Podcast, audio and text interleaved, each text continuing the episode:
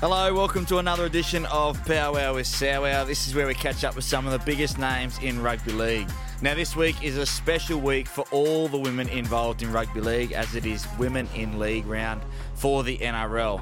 This week we decided to catch up with Kiana Takairangi, who signed her first contract with the Sydney Roosters for the 2019 NRLW. Well, thanks for coming on Powwow with Sowwow, Kiana. Uh, now, I'm going to get the first thing uh, out of the way. I have uh, commentated your brother's names, but it is Takairangi, isn't it?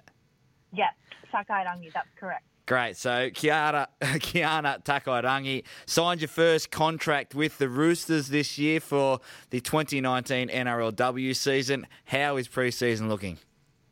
Uh, really good, really excited to be part of the team. We just had our first uh, last night.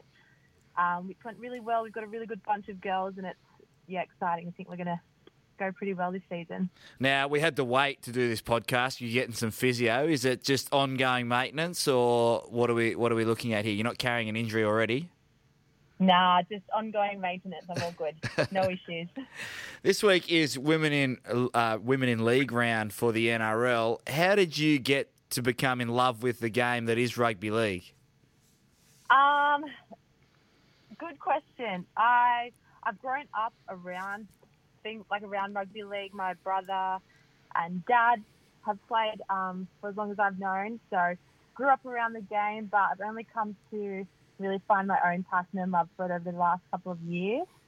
Um, started with the World Cup, playing for the Cook Islands, um, and yeah, just just keeps getting more and more as I continue to learn more about the game. Really. So playing for the Cook Islands, talk to us about that because Brad's played for New Zealand and the Cook Islands.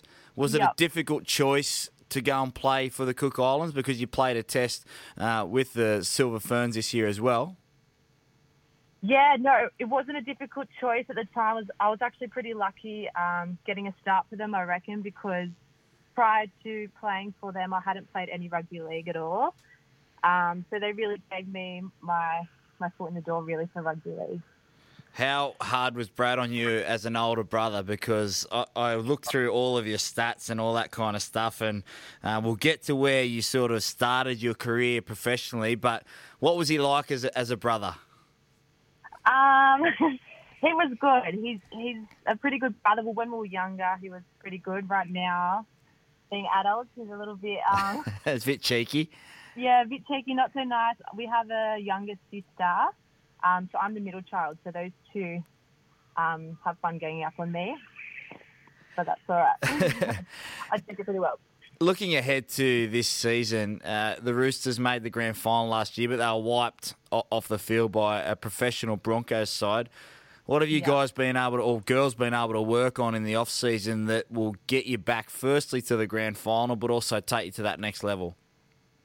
Uh, I think this year there's, a, there's been a couple of changes. Um, Rick Stone's the coach this year, and just after having one training session last night, I can see that the girls definitely have a lot of respect for him. Um, a great coaching style. I really enjoyed being coached by him last night for the first time again. Uh, I think, yeah, with a good good bunch of girls this year and um, excellent coaching staff, I think that you know we're just we're going to have a good year. You say having a good year. You've already had a good year because you played for New South Wales City in the 2019 Harvey Norman National Championships. Uh, you scored four tries. What position did you play there, and what did you learn out of that that you can carry into your first professional contract with the Roosters? Yeah, playing for City was an awesome experience. I really enjoyed that. So um, I was playing wing um, for City. I've been playing a bit of wing and a little bit of centre at club level. Um, so yeah, really enjoyed playing wing. Was lucky to get a few tries. I think I got three in our first game, which was off the back of everyone else's work. I didn't really have to do much.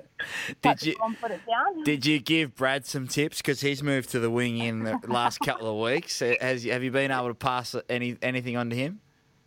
Yeah, pretty much. Uh, taught him everything, which is why he's had a couple of good weeks over the last few weeks. No, um, nah, not really, not much. Now, I want to go to this because you played for the LA Temptation in the LFL. Now, that's the Lingerie Football League for anyone that doesn't know. How did you first get the call to go over there, and what was that experience like? Um, so yeah, we with that, um, I actually played a season here in Australia. There was um, there was one year where the league came over from America. Yep. And there was a New South Wales team, Queensland, Perth, and Melbourne team. So I played in that comp that year. Um, and there was a one of the girls had come over from the LA team to play in our New South Wales team. So kind of had her as a connect, and I'd moved over to the states. Um, I think it was 2014 or 2013. I actually can't remember. Yep. 14. Um, I moved over originally to work. I was working on super yachts based out of Florida.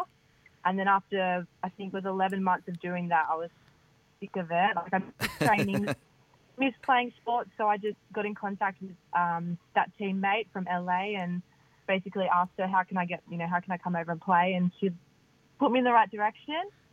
Um, and yeah, so I got to do that. I ended up playing two seasons of football over in LA and loved the experience. Um, it's a shame there's not much opportunity for growth in the sport, however. Yeah. So, um, yeah, two seasons was enough.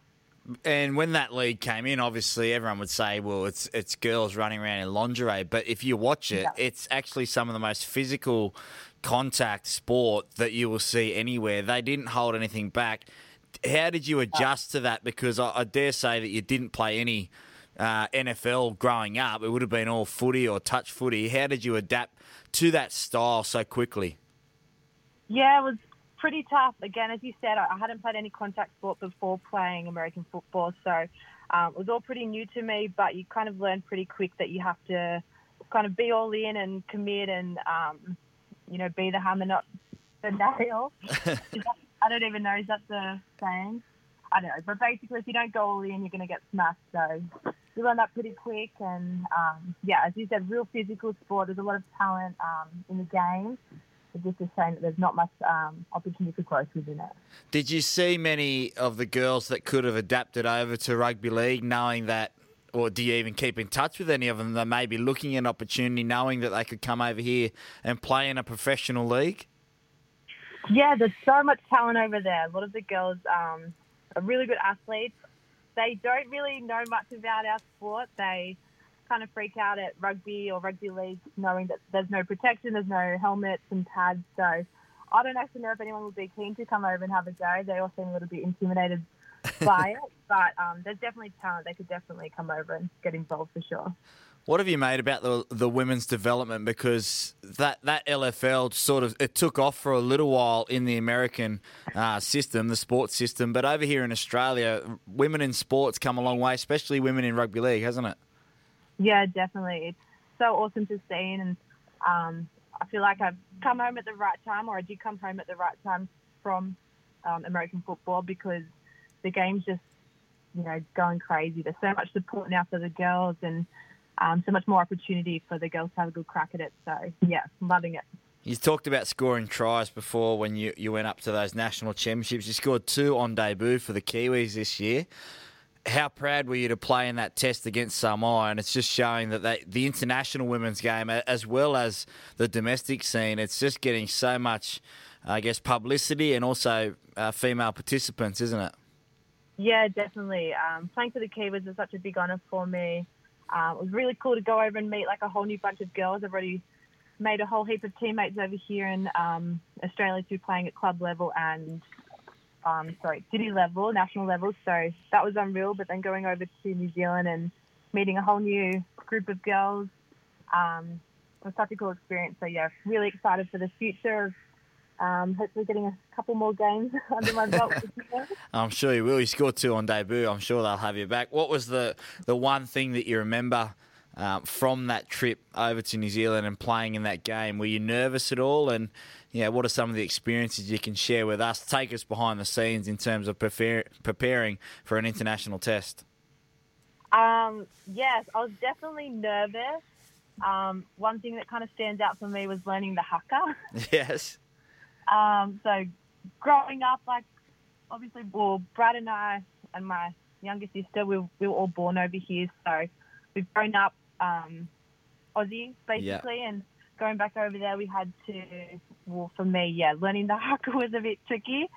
Um, I had heaps of people messaging me, "Oh, can't wait to see you do the haka and do the spookliner and whatnot." And I was kind of a bit more worried about that than actually playing, to be honest, at the start. But um, that was like a cool experience getting to learn that and get my first one out of the way. I think I'll be a bit more confident going into the next one, not trying to fight at the back like I was. Um, but yeah, just being in that team environment again with a new bunch of girls representing our country, I think that's you know massive. So it was just a really special experience for me. Now, you've already played a lot of footy this year, Kiana, in terms of you played for the Cronulla Sharks in the Harvey Norman Women's Premiership, which you lost in the semi-finals. Yeah. How much did that hurt? Because it was a game where you guys probably weren't at your best, but could have definitely still could have won. Yeah, definitely. Uh, been a really good season for us um, at the Sharks. We've we've kind of we've had like such a good we have such a good coaches, such a good coaching staff. We do everything right at training, and it's just been real hard for us to put it all together on game day. So, um, yeah, losing that game against Newcastle was definitely tough. Hurt a lot. There were a couple of tears in the um, in the sheds after the game, knowing that we couldn't won it really. So it was hard, but it's a good starting point for us. We know how much potential there is there for us to go ahead and win the championship. So it just makes us a little bit more determined for next year, really. And of course, your coach Rick Stone won with CRL Newcastle. Were they the best team in the competition? And how did you see the, the final against Mounties? Yeah, I think they were because we played Mounties twice um, leading up to our finals.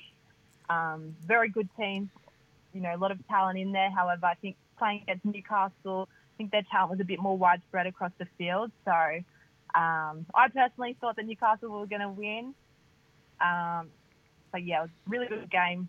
Again, just good game of women's footy. But yeah, good to see. Well, let's get to know you. We've talked all the footy now. That's I've got that out of the way. But let's talk about you. What was your first ever car? Oh, um, a Honda Accord Euro. It's the same one I still have, which is a bit sad. what colour is it? Silver. Silver. Okay. What's your favourite food? Um, chocolate. Pre-game song? Ooh. Something with a bit of a. It'd be rap, surely. Knowing Brad, it'd be rap or hip hop or something. Yeah, something. Yeah, probably some sort of gangster song. I can't think of one off the top of my head at the moment, but, but yeah. Favourite TV show? Um, I'm on Power. At, I'm hooked on Power at the moment. Oh, Power at the moment. yeah, waiting for that next season. What about uh, what's your best game? Describe us your best game where you've come off and you thought, I'm probably the best women's player in the world at the moment. Oh, I don't think it's happened yet. But It's uh, hopefully trust me, it's happened. It didn't happen too often for me, but I've had some times where I come up and thought I was pretty good. Not yet, but maybe, hopefully, maybe after a Roosters game, we'll see. Now, at the moment, the women's game's still making that transition into uh, full time professionalism and all that kind of stuff with contracts. And you know, you didn't have a contract last year. What does it mean to you to be able to get a contract this year with the Roosters? And how do you make the most of that now, not only on the field but certainly off the field with with some of your businesses? Uh, you work with your best friend Corbin McGregor into Speed and Agility Academy, so how do you tie that all in together and how do you now make the, the most of that in the short time of exposure you girls have? Yeah, such a massive privilege and such an honour to get a contract this year with the Roosters.